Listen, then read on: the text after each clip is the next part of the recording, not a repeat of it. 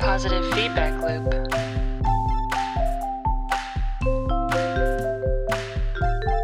Three, two, one. Hello, everyone. Welcome to Positive Feedback Loop podcast, where we talk about a variety of things, including culture, technology, history, and we try to learn a lot about how we think about these topics and how people in general think about things. So uh, my name is Ray. And this is Stephanie. And I'm Luis. Right, and uh, today's topic uh, is actually about desserts and sweets and different types of delicacies that contain sugar, basically. I know fruits have fructose, but I, I forgot which what what it has exactly. There's like saccharin, glucose, well, the, fructose. Yeah, I mean the it's monosaccharides versus polysaccharides, and but yes, the idea is that we're going to be talking about things that are sweet and not in the the emotional sense, more specifically in terms of things that we like to eat that are very sugary. What's um, your favorite dessert, Luis? I'm just wondering. Uh, probably cheesecake. Cheesecake, which I've I've heard is a confusing one because it's not really a cake. Yeah, it's a pie. Yeah, it's a pie. Which, I mean, I, I guess I kind of embrace the the not quite what it seems quality of it. But I just really like the fact that it's not a, re- a real cake. It's I funny know. that you bring up cheesecake because that is my birthday cake. I've had cheesecake every year of my life as my birthday cake. Wait, I'm, I'm, were you assigned a birthday cake at birth? Yeah. Like, like is it like a birthstone? So my mother had a friend who was from India and had never had cheesecake, and I was turning one, and my mother was going to celebrate my birthday. Um, yeah. And so she decided, well, let's make cheesecake since you've never had cheesecake before. And then it became a tradition where every year of my birthday, I had a different cheesecake. So when I got older, I had to think of different cheesecakes. Like different cheesecakes had yeah. to be made because every cheesecake had to be unique every year of my birthday, if that makes sense. Interesting. I had a very different experience with cakes growing up. Um, we did not have great access to good cakes uh, when I was growing up uh, in in Cuba. So my experience has been that I very much dislike uh, traditional birthday cakes. The you know the the white cake with maybe like some frosting with like you know uh, white frosting and uh, sprinkles. No. Candles? Uh, we, yes, we did have candles. Um, we actually would celebrate the birthdays with everyone. Like, all the kids that were had birthdays around the same time, we would pool all the resources together to, like, have all the birthdays at once. Um, and they, I happened to be the middle point, so birthdays were celebrated on my birthday. So I was obviously the, the special one. Clearly, I'm I'm the best. Um, you had a cake on yeah. your actual birthday. Yeah, times. Everyone else had was just, you know, coming to my birthday and celebrating that they also got older, or were about to. In all seriousness, yeah, I, I've never had a good relationship with, like, traditional birthday cakes. I've always enjoyed cheesecake, cheesecake or ice cream cake. Really things that are cake-like, but not really cake. Hmm. Like fruitcakes, would you say? I like fruitcakes, yeah. Although I am allergic to a lot of fruit, so they're a little more dangerous for me. Mm. But just, it's nothing deadly. Oh, it? The danger of cake for yes. Louise. What's your favorite fruit? Stephanie? My favorite fruit? Or uh, dessert, sorry. Oh, dessert. Well, I, I consider I mean, fruit, fruit to be a yeah, dessert. Yeah, fruit so, could count. Yeah. Yeah, so I do have a lot of favorite desserts that are high in fruit, like tarts. You know, oh, yeah. where they have a, a crust and then a little, like, custardy, and then they have a, the beautifully designed mosaic of fruits on the top. It's one of my favorites. How about you, Ray? Um, what we're sharing? I like this. There's a pistachio cake that... Uh, it's, a, it's kind of a Turkish cake, and I think it's delicious. It's like chocolate with pistachios in it, and it's like layered, and inside is like almost like pistachio filling cream, and on top huh. you have whole pistachios. Do you know the, what, what like, that's called? I don't know, pistachio chocolate cake. Ah, interesting. I, I don't think I've had that. Um, I'm a big fan of pistachios. I love. You guys would love, love the cake. I would likely love this cake. And something that I love that does have pistachios or other nuts in it is the Spanish turrón. Oh, turrón, yes. Which I first had when I lived in Spain. What's Wait, which type of turrón? Are you talking the soft turrón? The soft turrón? Okay. Turrón. So for, for listeners who may not be aware, turrón is a traditional Spanish uh, and Latin American dessert. Generally, it's it, it it can come in generally two forms. The, they're the most common. You have hard as the devil's steel. And then you have, like, soft and mushy. Those are like the, the two things. So America, the United States has a version of Turon, and it's the Big Hunk. Have you ever had Big Hunk? It's an it's an old candy bar that I don't even, it's hard to find anymore. And it's kind of this white nougat with nuts in it. Hmm. And it comes in a dark brown wrapper, and in white letters it says Big Hunk. Never heard of it. It it for my first impression of, of that name was that it sounded like something you'd find at a bachelorette party. Right. Yeah, shape. I'm sure it, in I'm the sure shape in the shape of something. Uh, uh, let's not go there. This is a children's show. This is a family entertainment. We should talk about cartoons then. Uh, well, well, desserts, desserts actually. So you would you would think uh, lots of children. They love sweets and desserts. Like getting a candy bar when I was a child was like a, a win, like for the day. Personally, I think that the Crunch Bar was my favorite as a child because I remember seeing commercials with Shaquille O'Neal just crunching it, and I thought that was just the greatest thing, and I, I, I totally um, dig that. What's your favorite chocolate bar or candy bar, guys? Um, I, I, I don't I don't really eat. To be honest, I don't have much of a sweet tooth. I've it, never had. I don't now either. I just feel like I used to, but now I honestly like savory foods. It's the way to go. All right, I'm the one with the sweet tooth, so let me let me explain to you. Let's the best Stephanie candies in the world. Explain. Right? Okay. The, from a global perspective too. I, I'm very. Global I, I our listeners in Shanghai and Nicaragua uh, and South and South Africa. Everyone's just paying attention oh, to what oh, you say. Yes. Okay. So the best candy bar in Australia is the Violet Crumble. Sounds nice. The Violet Crumble is this beautiful honeycomb candy bar covered in chocolate, and so it has this like crisp crunch because it's literally it's just it's just honeycomb, this yellow hard brittle, it looks like styrofoam, but it's it's honey sweet. hmm. That's the best. And then another candy that I like that is also kind of in the era of the Big Hunk is the Abba Zabba, which is white nougat uh, filled with peanut butter filling. It's so good, and it the wrapper looks like a taxi cab of olden days where it's like a yellow and black checkered wrapper. All right, so another candy that I loved when I was a kid are bottle caps. Did you ever have bottle caps? Sounds familiar. I mean, I had bottles with caps, but I've never eaten a bottle cap. So the candy was shaped like a bottle cap, and they were flavored like sodas. So you'd get a grape bottle cap, and it would taste like grape soda. You'd get a root beer, it would taste like root beer, orange soda, et cetera. See, I, I didn't have that much candy growing up. It just was not available to me, so I guess I just grew up and it just became a non-issue. I got here and I was like, I like Halloween. It's a cool holiday. I just don't care for the candy. I can have like three pieces of chocolate before I become like sick of chocolate. That's I don't know. Fascinating. Now, I had a question for you guys. Do you think that, just thinking about Halloween now and how... You know, in America, consumerism is such a thing where every candy company basically promotes the crap out of their stuff during Halloween in order to sell it, you know, um, including Easter and different holidays, but spe- specifically Halloween. Do you think that's moral? Well, they do the same at Easter, too. Think right. of how much candy is right. marketed at Easter. Right, and the things that we know about sugar and candy nowadays, and like the, you know, It, sure, it tastes great, and in moderation, it's fine, I think. But to target younger people that maybe... I mean, we grew up in the nineties. You've all seen the commercials. Uh, how if you have Gogurt, it, it's extreme, and you'll be you'll be cool too. Or you know, there there's so many there's so many manipulative commercials for kids, and it's gonna be interesting seeing how the fact that no one kind of sees commercials anymore is going to kind of change that, but, I mean, we still need to, we should all be watching commercials just because that's what keeps websites afloat.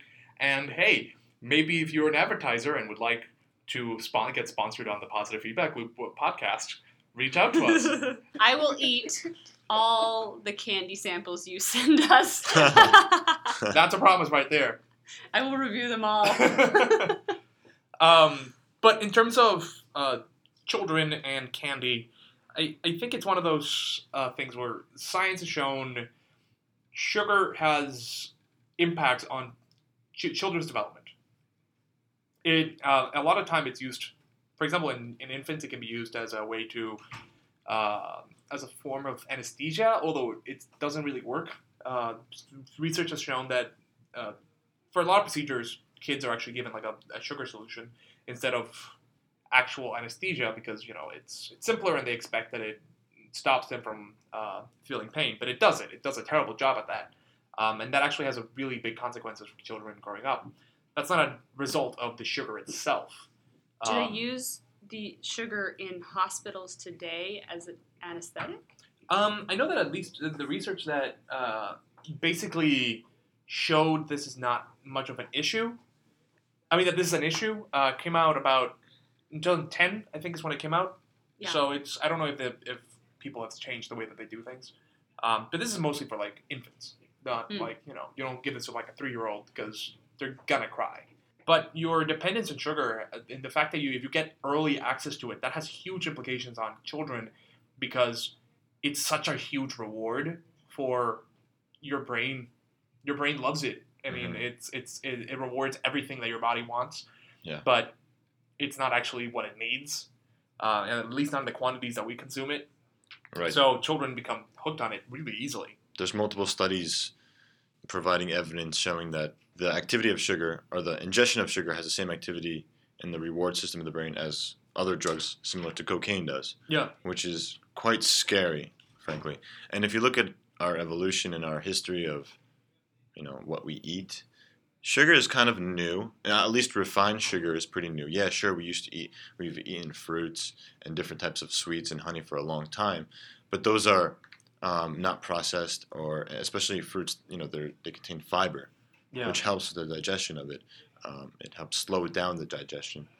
So getting these like spikes in sugar frequently and getting used to it is, I don't know, it, it, we're seeing the effects already on an epi- epidemiological scale with obesity becoming a serious diabetes issue. Also. And diabetes also. Um, and there's also even like the... How many how many people don't know whether their kids have A D H D because their kids consume sugar, and they blame it on, on sugar? They, it could be the sugar. It could be that they actually have an underlying condition. Mm-hmm. But if parents are not mm-hmm. super keen on it, they might not find out until much later when the children's like progress is actually already hampered. I think what interests me is the ingestion of sugar through beverages. So we often think of sugar as, like, we feed candy, our children yeah. in, in, in form of candy. And I was looking at, I was in this, the supermarket and looking at these chocolate milks that you give to kids and thinking, oh, that's that's a healthy option, right? And when I looked at the sugar content, it's insane. I think there was more sugar than milk in these I would be surprised. Packages. And I I had a friend, we were talking about what advice has your mother given you over the years. And she said one piece of advice her mother had given her was, don't waste your calories on beverages. There is a lot of sugar that we drink and we don't pay attention to. And I think of the people who drink soda all day long thinking it's just this hydrating beverage because they're thirsty, when really they're dehydrating themselves or dehydrating their children that they're giving soda to. Yeah. Right? And that they're ingesting ca- candy bars worth of sugar. Well, it's a really, you know, affordable option though, isn't it? So a bottle of water can cost almost the same as... you know, a can of Coke. Right. So, you know, if you're kind of hungry or you need some kind of, like, energy, it's a good option, especially in developing countries where a lot of... where the water isn't pure enough, you need to drink right. soda. Right. Yeah, so... I mean, and there's also a lot of... the caloric content of so many of these products is insane, and it can come in, I mean, vitamin water, I mean, almost, almost certainly has sugar. So many products are marketed as healthy, have insane sugar contents, all the juices. Literally any juice you find has huge amounts of uh, sugar, oftentimes added in after the fact. Um, and I, I often, for example, there's uh, there's a one juice in particular I rail against a lot, and not necessarily because of its sugar content, just because I find it heinous, and it's orange juice in the U S Oh, interesting. Tell I me about that. I hate American orange Why juice. Why do you hate American orange juice? Um, I don't know if it's only American. It might be just the way that it's done now. But the way that sugar that orange juice is currently produced in, uh, is that it's pasteurized, right? You don't want your stock going bad. Oranges are only good for a certain part of the year. You want to preserve it so you can sell it year long. So they pas- they they pasteurize them and put them in these big vats, right? The the juice. But the problem is that this big vat of liquid becomes this just a brownish sludge because after you pasteurize it, it basically loses all its flavor. So mm. they have to add in uh, orange juice flavoring after the fact, along with like pulp. This sounds horrible. Are you it's sure? Awful. Because have I you read... had? Have you ever squeezed out an actual orange and tasted the orange juice? It yeah. tastes nothing uh, like what you find from Tropicana. It's not that far off. It's you're saying you're far. saying the claims that Tropicana makes, where it's you know you know the carton where the some pulp or lots of pulp labeling. That's not natural pulp from the oranges that were squeezed. No, no, it it's is like pulp seven. from the oranges. It's just they basically I think take out the pulp and then add it in later in certain quantities, like or because how can I put it? Let's say you take all the pulp. But it also of, says no artificial flavoring. Yeah, and well, no, they generally say not for concentrate. That's that's what they say. Not for concentrate. They say not from concentrate. Yeah, it's actually squeezed from oranges. Yes. You're saying... Which is true. They do squeeze them from oranges. They just don't have any flavor afterwards, so they have to do something to fix that. At least that's that's uh, what I've read. But it kind of meshes in with my own understanding of it, because before coming to the U S, I'd never... I, orange juice was just that. Juice from an orange that you would have, and you would squeeze it, and it would be difficult to make, because it's annoying to squeeze oranges. And but it's tasty, and I don't have that experience here. I also hate lemonade. You ever have those chocolate oranges? It's like an orange flavored oh, chocolates. That's another one of my favorites. Ooh. I don't like those. Really? I, I, Why? I, I find them to taste very strange every time Do I try. Do you like flavored it. chocolate? I mean, I like mint. So my favorite ice cream is mint chocolate chip. That's I, my favorite no ice way, cream. Guys, guys, guys, guys, I think we just had a very special moment because I also love mint chocolate. Mint no chocolate. way. This is some. We this is the one thing, one thing, we can, this. This can is the one say, thing though, we can agree on. Can I just say, though, for the record, everyone else I've told about this, they just tell me, ew, that just basically is toothpaste. I've, Why would it be I've had to, to deal that with that my entire life. It's like they don't understand. So for any listeners out there who love mint chocolate chip ice cream, we reach out to you. us. We stand with you. And let's have some ice cream together one day. Hashtag mint chocolate chip. Hashtag you know what is the chip. worst with mint chocolate chip ice cream? Orange juice. Oh my god. Oh. Especially now after I've heard what Luisa has informed us of. What you need to do is brush your teeth, eat mint chocolate chip ice cream, and then have orange juice. that, that's, I'll be the consider best. that. Or just brush your teeth at the end of those things. Or, yeah. yeah, or you could do the sensible thing. But who does that? Who does, who does that? sensible thing? I gotta leave the house. Yeah. You know, another interesting dessert I actually enjoy is something called Dipping Dots. They're, it's basically ice cream, little balls, tiny balls of ice cream that uh, are f- kept frozen in, I think, nitrogen, like liquid nitrogen or something. And they're quite delicious. It's supposed to be ice cream for the future, or ice cream you can eat in space. And have you guys ever tried that? I, I have. I tried it once, I think. Um I, although I think the most, I don't have much of an opinion on it. Uh-huh. I will say that I remember reading that uh, the current press secretary of the White House, uh, Spicer, mm-hmm. uh, had like a big argument about Dipping Dots. He like his Twitter account is full of him just angry at Dipping Dots and how they are awful and like the worst invention and not the future of ice cream. That's probably one of the more efficient ways he spent his time, I think. Um, Let's not get too far into the political. I just thought that was an interesting Well, I think it, Dipping Dots is just so great, so that's why I think it well, was... Well, it had limited... Uh, it had a limited range of places it could be sold, because apparently it has to be stored at these really extreme freezing temperatures, mm-hmm. so grocery stores don't have the freezers that go to the temperatures that Dipping Dots need to be stored, and so they only are sold at, like, theme parks. Theme parks and also... Um, like piers of boardwalks. Do movie theaters right. sell a lot of Dipping Dots? I don't know about that. I feel like they used to. Oh no, I'm thinking of the the smaller ice, uh, ice cream balls that are like Snickers and things like that. Oh yeah, they sell those. Thinking of those. Yeah. yeah, yeah. I don't really get anything at the concession stand that's like sugary. I've I've never. I think I once got candy at a concession stand, and it wasn't even for me. Do you buy popcorn? I, yeah, popcorn. I, honestly, I don't get anything at the. I just I mean, feel like on, I'll I'll buy things that are salty. That doesn't necessarily mean I'm only buying popcorn. I oftentimes just get a soda, but just so I have something to drink while I'm passing the time. But yeah, I don't. While really you're get passing it. the time, or is the movie that bad that you're watching? I gotta pass the time. This movie's horrible. Well, I mean, every movie has its lulls. Even before I've seen it, I'm gonna get a soda. I just know this is gonna be bad. Emergency bottle of Coke. I think, I think if I knew the movie was gonna be bad, soda was not. It's not what I'd be getting. Remember the days, I don't know if these still are the days, when you were not allowed to bring anything into the theater. They'd check your bags. They don't do that sure. now? Do they check your bag now? I've never no, had my people, bag people, checked. You can just walk in with your bag and they yeah. don't check most of the time. But back in the day, meaning high school for me, yeah. they would check your bag and make sure you're not bringing in candy you bought in an outside source. I mean, you don't want to contaminate the, the pristine environment of the movie theater with outside candy. That'd be, that'd be insane. Right. Only overpriced candy allowed. Yeah. Maybe I mean, they're that, looking that's for... That's their big money-making item, so it makes sense that they'd want to protect that business. See, if they were looking for things like gum, chewing gum, because oh, people you, put know, that in the bucket. Yeah. You could put that on the, the floors or the back of seats, and that's mm. that can cause some damage to the environment. Well, when I think of movie theaters, I think of sticky floors. Yes. Which is probably the biggest drawback of candy in general is stickiness. The stickiness it causes on children's faces, on floors of movie theaters, like this. On your gum, hands, your on your hands, computer. Yeah, everything.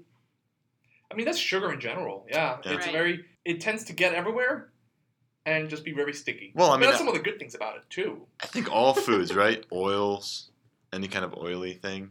Oh, yeah. You know what's the best? It's hard to get out. Like vegetables. Like a lettuce can't really... It just, it's just wet. It's just wet. It's basically water. It might have dirt, and that's about it. Yeah. A little bit of dirt. Yeah. It's the cleanest food Yeah. To, to with work with, with meat, you have to, like, like burn your hands to ensure you don't have salmonella. But with, Is that uh, your method? Yeah. I just I, every day I, when I'm cooking meat, I will just dip my hands in three hundred degree Fahrenheit water. Uh, it's not even water at that point. It's just boil. I mean, it's just gas. It's plasma. It's very, yeah, it's plasma. I just dip my hands in a little bit of hot plasma, and uh, I'm good to go. Those hands will never get sick. Mostly because they're not around anymore. Also because I'm not sure hands can get sick. You ever had a hand cold? Hand cold. I feel like sugar makes people feel sick more than any other food I can imagine. Like, it makes kids feel sick. They eat too much sugar.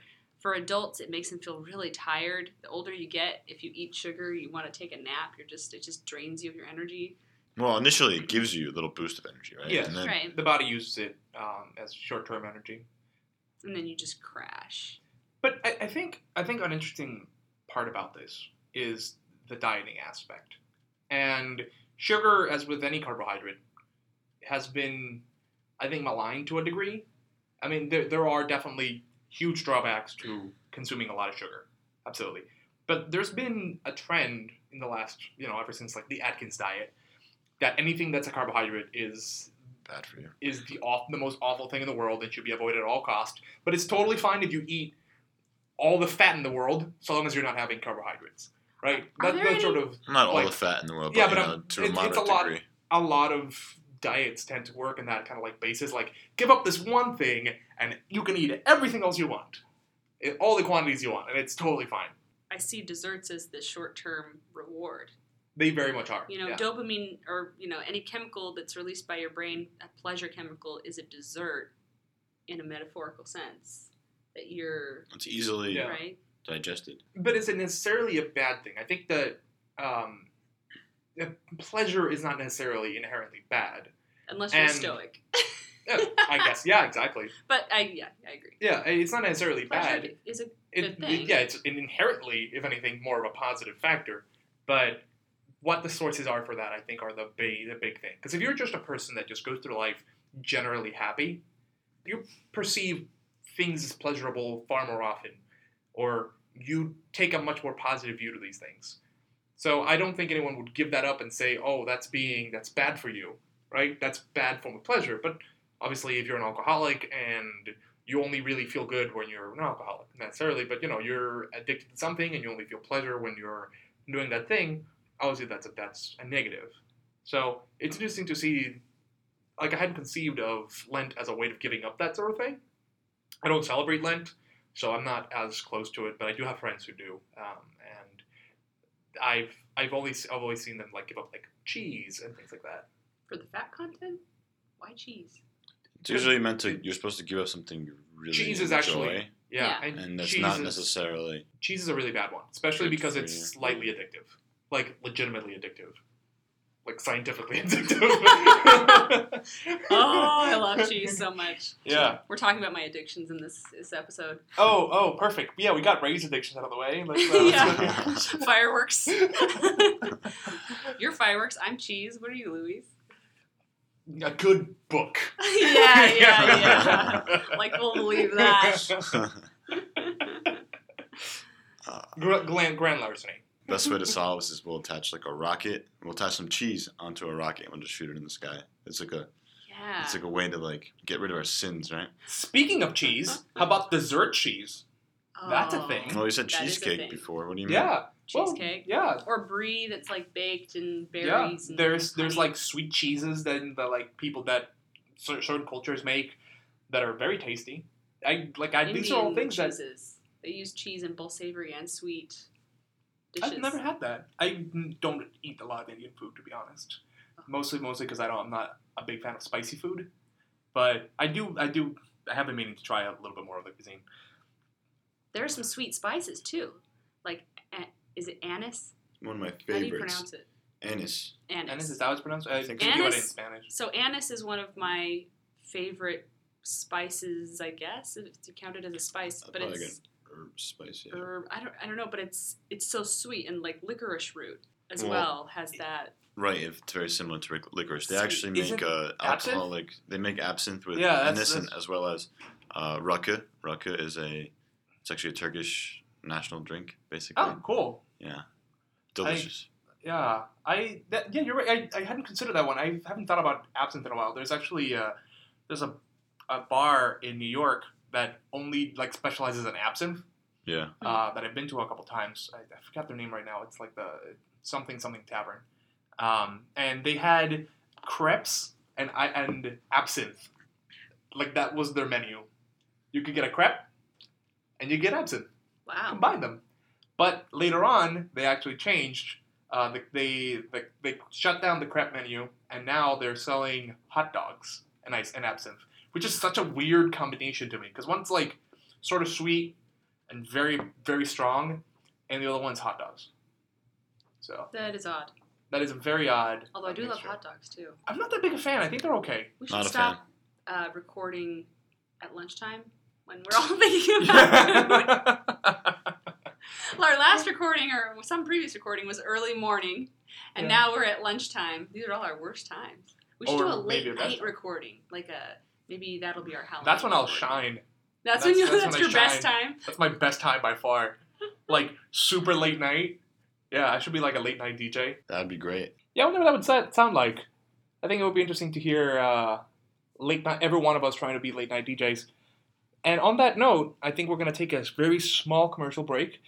On the second half, we're gonna go deeper into the effects of sugar and sweets on you know our country and. Our society. So stay tuned for that. Positive Feedback Loop. See you soon. I'm Sam Bobbin. And I'm Honey Apple. And together we're Bobbin for Apple Construction Company. Wait, I thought we were Apple for Bobbin. Well, whatever our name is, I'll tell you right now, you ain't gonna find any better candy builders out there. We make the best candy houses, candy apartment buildings, candy condos, candy gymnasiums. We even make candy roads. Now, candy roads, best kind of road. You're you going home, had a bad day, you can take a crack on the sidewalk. Delicious. You going home, getting chased by criminals, they're gonna get stuck on the sidewalk. Delicious. Candy roads, candy houses, candy apartment buildings, candy condos. Get it today. It's Bobbing for Apples. So, welcome back to Positive Feedback Loop. And uh, I just thought we were having a conversation, basically, where I asked these guys, why do we usually eat dessert at the end of a meal, not in the beginning? Or in the middle. Or well, I think the, the classic response to that would be because, well, for for one, it de- you, you're desensitized if you eat sugar, right? If you have sugar, it basically changes, everything tastes bland by comparison because everything is, nothing's as sugary as sugar. Well, it's the same reason why, not the same reason, but the whole idea of mint ice cream and then having orange juice and the orange juice tasting really bitter. Yeah. We just had this like super sugary thing with something that's not as sugary, and now yeah. all of a sudden it tastes bitter. And I think also we've all kind of grown up with the I, the idea that uh, our parents basically telling us you save dessert for later because dessert is very nutritionally terrible for you, but it's tasty. So children are incentivized buy the dessert, to eat dessert first, because that's what they really enjoy. But if they have that, then they don't get the proper nutrition, so parents basically tell them to save it for last. It's a reward for you for eating a proper proper meal. So maybe it's also, you know, in a way, you're trying to make them eat as much as you can up front, so when they come to the dessert, they're less hungry. Yeah. So they're not eating as much dessert, yeah. Although, I mean, with some kids, there'll never be too much dessert. There's also the phenomenon that you eat dinner, you're completely full, you cannot fit another thing in. I mean, you are, you've eaten as much as you can possibly put in your stomach. And then it's dessert time. And you're ready to go. You can make room for that. Oh, of course, I can make room for dessert. Yeah. I mean, generally what I'll do is I'll just split something with someone. So, because I don't feel like after dinner, I'm willing to invest enough into a full dessert for my for myself. So I'll get myself either a tea or a coffee, and I'll split a dessert with someone. I agree. Not even split. I feel like desserts... Sharing, yeah. Desserts are more for sharing. And also, it's not something to, like, eat. Like, it's not like a dessert meal. It should be, like, a, a tasting thing. I like to taste a dessert. One or two bites is, like, satisfactory. Like an amuse-bouche. Like what? An amuse-bouche. Something to amuse your mouth. Yes, an amuse-bouche.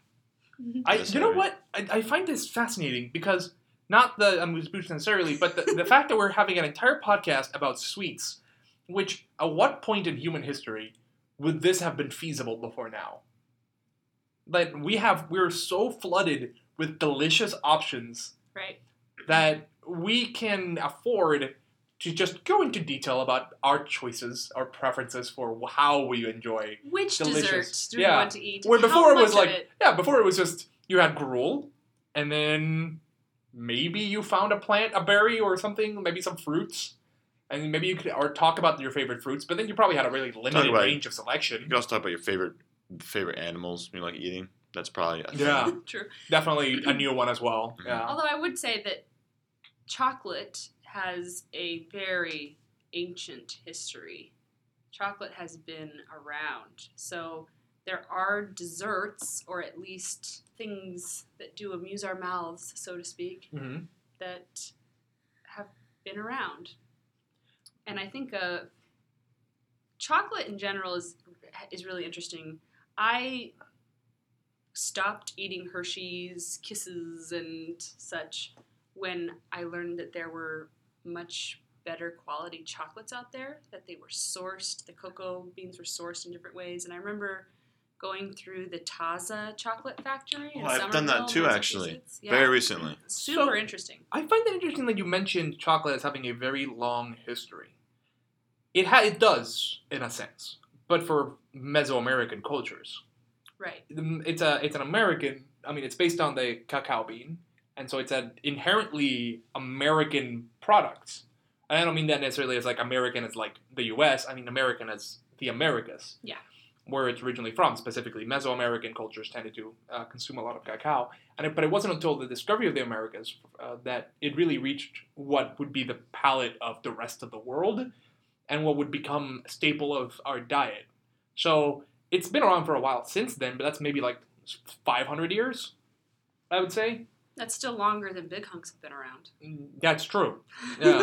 Longer than what? Big, Big Hunks. hunks. Big Hunks, okay. I would I would be fascinated to read more about how the access to these sweets has kind of changed over time, because I I know that in the past, yeah, fruits were a big thing. We did have candies and things that were based on honey, mm-hmm. and there were sugary drinks before. I mean, we've had honey-based alcohols forever. We've had, not necessarily saying that's that the previous version of it might not have been a sweet, because you have to keep in mind, what we have as a modern palate, is what is available to us uh, to a modern palate is completely different than what was available six hundred years ago. Even oh, wine, yeah. wine tastes so different from how it did around the time of the Greeks. So chocolate is the same way. When you walk through actually how Taza makes their chocolate, they make it in, in kind of a more traditional Mexican way where they use this grinding stone that was actually, I think, ground in Mexico. And it, they grind the cocoa bean, cacao beans three times so that it remains really gritty, but as opposed to the processing that's more modern, like Swiss chocolate makers who make it so milky smooth it actually loses a lot of the chocolate flavor. Yeah. And is replaced by the sweet and the fats and the, the, the flavor milk, yeah. of those things. I learned that, that candy palettes have changed a lot in history when I first took my first tour of Brigham Young's house. So this is like the Mormon pioneers in the mid to late eighteen hundreds and how they made candies with what they had. And one of the candies that they ate a lot were horehounds, which are this, for, for me, the most, they taste like what they sound like. They are have a horrible taste. Wait, wait, wait, wait, wait. Horehound lozenges. How do you spell that? How do you spell whore? H O R E. Okay. H O U N D. I, because I had concerns. Because I haven't tasted a... Yeah. These are Mormons, remember? So, you know. But the, these lozenges, so they made a lot of hard candy, candy because it's, hard candy is easier to make. Uh, you need... basically, you know, sugar or corn syrup and flavoring and whatever. Yeah. Uh, but the horehound is made from the horehound herb, and it tastes, to me, it tastes disgusting. I, I acquired a taste to it. My dad used to really just love yeah. these. Uh, but the old Mormon pioneers also, once they've gotten to the Utah Valley, would also make saltwater taffy, which actually started in New Jersey. It's not a Salt Lake related thing, which you would think. But, Jersey Shore, yeah. Yeah. But they did make saltwater taffy. As a New so Yorker, they... as a New Yorker, I want to point out that I inherently uh, disapprove of any pro-Jersey messages. Sorry, go ahead. it, it, it's it's it's by law, I, I, as a New Yorker, I need to say that. Good to know. Good to know. Yeah. uh, but a, a common activity, not a common activity, but a popular activity for the Mormon pioneers once they got to the Utah Valley was taffy pulling, hmm. because it takes kind of two people. Now taffy's pulled with machines, but it would usually take two people to kind of stretch the ta- the taffy together and get it to the consistency that it has to be to be taffy. Yeah, and I think that's the, the fact that it, it required this much labor made obviously much more scarce, but also you got it was worthwhile when you got the actual dessert, but you had such a much less exposure, so much less exposure to sugary items other than fruits. And even then, fruits, orchards are expensive really to maintain compared to, you know, wheat, right? And an apple orchard is, you need a lot more land for fewer output, right? Um, compared to what you can get from more traditional agriculture that does not, that's not making fruits, but you're making vegetables. Um, so it, it was more of a cash crop in a lot of places. And I know that in New England, apples were big, which is why you have a lot of cider. Mm, um, apple pie. Yeah, there's like apple festivals all over the place. Um, and we that was obviously there was there has been a, a component of sugary things throughout history. But the fact that we've now gotten it down to such a hard science that companies know exactly what components they need to put in a thing to get the most bang for their buck. They know just how much sugar is what they need to draw in their, their customers. And, well, I say sugar, but, you know, high fructose corn syrup or whatever it is that they add, that it, it's it's basically weaponized at this point, right? I mean, anything, you just add sugar and or salt to it, probably sugar or salt, you basically make it more addictive. Right, and you can also make the compounds and molecules um, finer, so you can just grind it down to a really fine, you know, volume, so there's more surface area. When you eat it, more of it is, you know, attached onto your tongue or, like, you know, exposed to your, your mouth and tongue, your palate. Yeah. I mean, candy has also been seen as a sign of freedom or or bounty for different cultures. And it reminds me of uh, the candy bomber who in, I think it was World War Two, he was a pilot who would drop chocolate from his plane to the war-torn country, to the children and the people who had no access to chocolate. And so they tr- it was this treasure to them. And when they saw him fly by, they would, knew it was him, and they would all run knowing that this candy would be dropped. It was this sign of, of like, the hope for freedom, yeah. and this idea of The candy drone. Hope for a better world. And in fact, actually... yeah, you could have a candy drone. Candy drones, yeah. Yeah, that'd be interesting. Yeah, we could, we could use that to uh, solve the Middle East crisis. I think that, that'll just do drop it. Candy? Yeah, just drop candy. Crunch bars and yeah. big ho- hunks. Yeah. Just hunk bars? Hunk bars. Unfortunately, history big has hunks. Changed, right? I think if you start dropping big hunks in the Middle East, you might have other problems. Candy and sweets have been a, a staple of a lot of military rations in the past as well, um, along with alcohol to some degree. Um... And it's interesting how that, that, that's been one of the things to keep people motivated. Also gives you quick energy, you know, so right. the soldiers can do what they need to do. But the motivational aspect, the sign of hope that... And it's also home. Had, yeah, and of home. It mm-hmm. had more of an impact than it did at any other time. I remember when I lived in Uruguay, and there's really not that, at least at the time I li- when I lived there and in the small towns I lived in, there were no recognizable foods to me that that I could find in the United States. And we found this one place that had imports, and they had peanut butter. And we did not care how much it cost. We were going to buy this one jar of peanut butter that was available. And we treated it like gold. I mean, it oh, was yeah. rationed out. You can have a spoonful of peanut butter tonight. I'll have a spoonful of peanut butter tonight. It was this treasure to You us. Are describing my experience with getting here, basically. I mean, mm-hmm. a lot... Um, yeah, the Goya products do a good job of standing in for a lot of, you know, traditional Cuban fare. Um, so we were really happy that they exist. But I one thing that I couldn't find outside of Goya is, for example, guava paste. Uh, something that we would eat a lot on uh, What do you use guava trips. Paste yeah. for? Well, that's what I'm about to describe. So, um, you know, something we would eat a lot when we were doing road trips in Cuba. Um, we were traveling from, you know, Havana to uh, Pinal del Rio to visit family or whatever. Uh, usually like a two-hour trip. We would we would stop alongside of the road because it would be there would always be, you know, uh, farmers selling products. They would sell things like uh, white cheese and guava paste. And if you brought crackers along, you could put a piece of white cheese and, and guava guava paste on his, uh, between two crackers, and it was delicious. It was mm. the perfect road snack. Uh, yeah, so it, that, that was difficult to find apart from Goya products. And I remember for, when I first saw that, I was like super excited because that was one of the few desserts that I like I had relatively consistently. Back so then. I want to try this. So yeah. where would where do you? So you can find guava paste. Yeah, here. A lot of most most stores that have Goya products have also, guava paste. Well, not most, but a lot of them do. You and can what find kind of white these... cheese do you put with it? I, I I honestly don't know. I think it's just white cheese. I guess the Probably equivalent like a, would be like we would call it like farmer cheese. Maybe like a mozzarella yeah. type of cheese. Maybe not mozzarella, but maybe it's like not American mozzarella. Cheese type. No, it's... Like not it's, cheddar, but...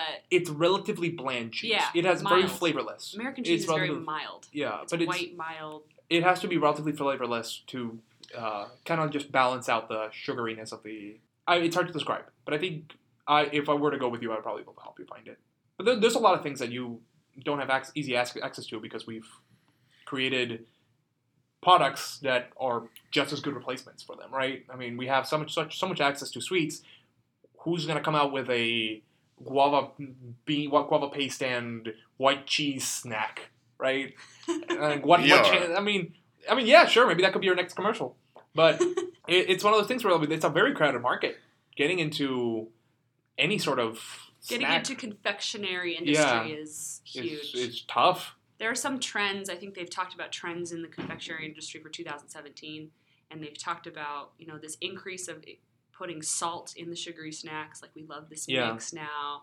Another one is making healthier tre- treats yeah. or healthier candies. In some grocery stores, they sell candies that have vitamins added to them. Mm-hmm. And so there's that kind of trend as well. Yeah, actually, I remember. I remember uh, there there are also places that, for example, do smoothies and they add vitamins to them and things like that. Yeah, I, I've been seeing a lot of that. Um, I'm not sure why we already overly we, we consume way too many vitamins at this point as a society. They like I think it would, they they did some studies where they found that like the water in New York State or something had insane levels of a lot of vitamins and things because people just really? Pee it out. Yeah. You pee out most of the vitamins you consume because you get most of your vitamins from just food. You should only be taking, uh, you know, supplements if your doctor basically identifies that you're lacking something in your diet or you can't absorb it properly otherwise. I feel like a lot of women lack iron, so that's one that True. we don't get enough of. Yeah. Vitamin D seems to be vitamin common deficiency. One. I feel like there are deficiencies. There, there just are other vitamins you get a ton of. But but the thing is that most of even those things that are common deficiencies, you can still consume through diet. It's just that I would only suggest people consume a supplement if they've talked to a doctor about consuming it, because otherwise it's just lost value. You're, you're peeing ninety-nine percent of it away, and if you consume too much, then you can have negative side effects. I think I think with that, um, we are nearing the end of this, this podcast. We talked a lot about uh, sugar, sweet, the impacts of it on children, the impacts of it on society, and our personal experiences with, with sweets given our different backgrounds. Hope you've had a good listen. Have a great mint chocolate chip day. Yes. From right. us, from P F L Podcast. And, and listen. then br- brush your teeth and have some orange juice. Stay crazy. Stay crazy. Stay crazy.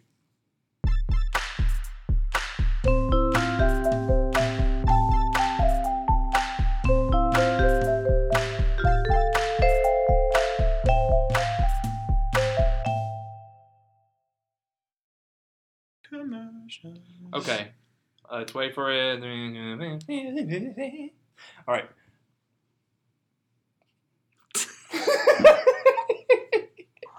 Okay, what was that? Okay, wait. That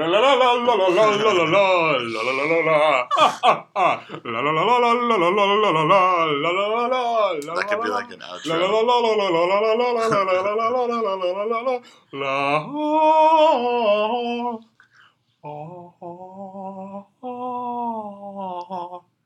'Cause I had a bad day, Snickers gone down, Lollipop Town, and I'm frying a chicken wing. I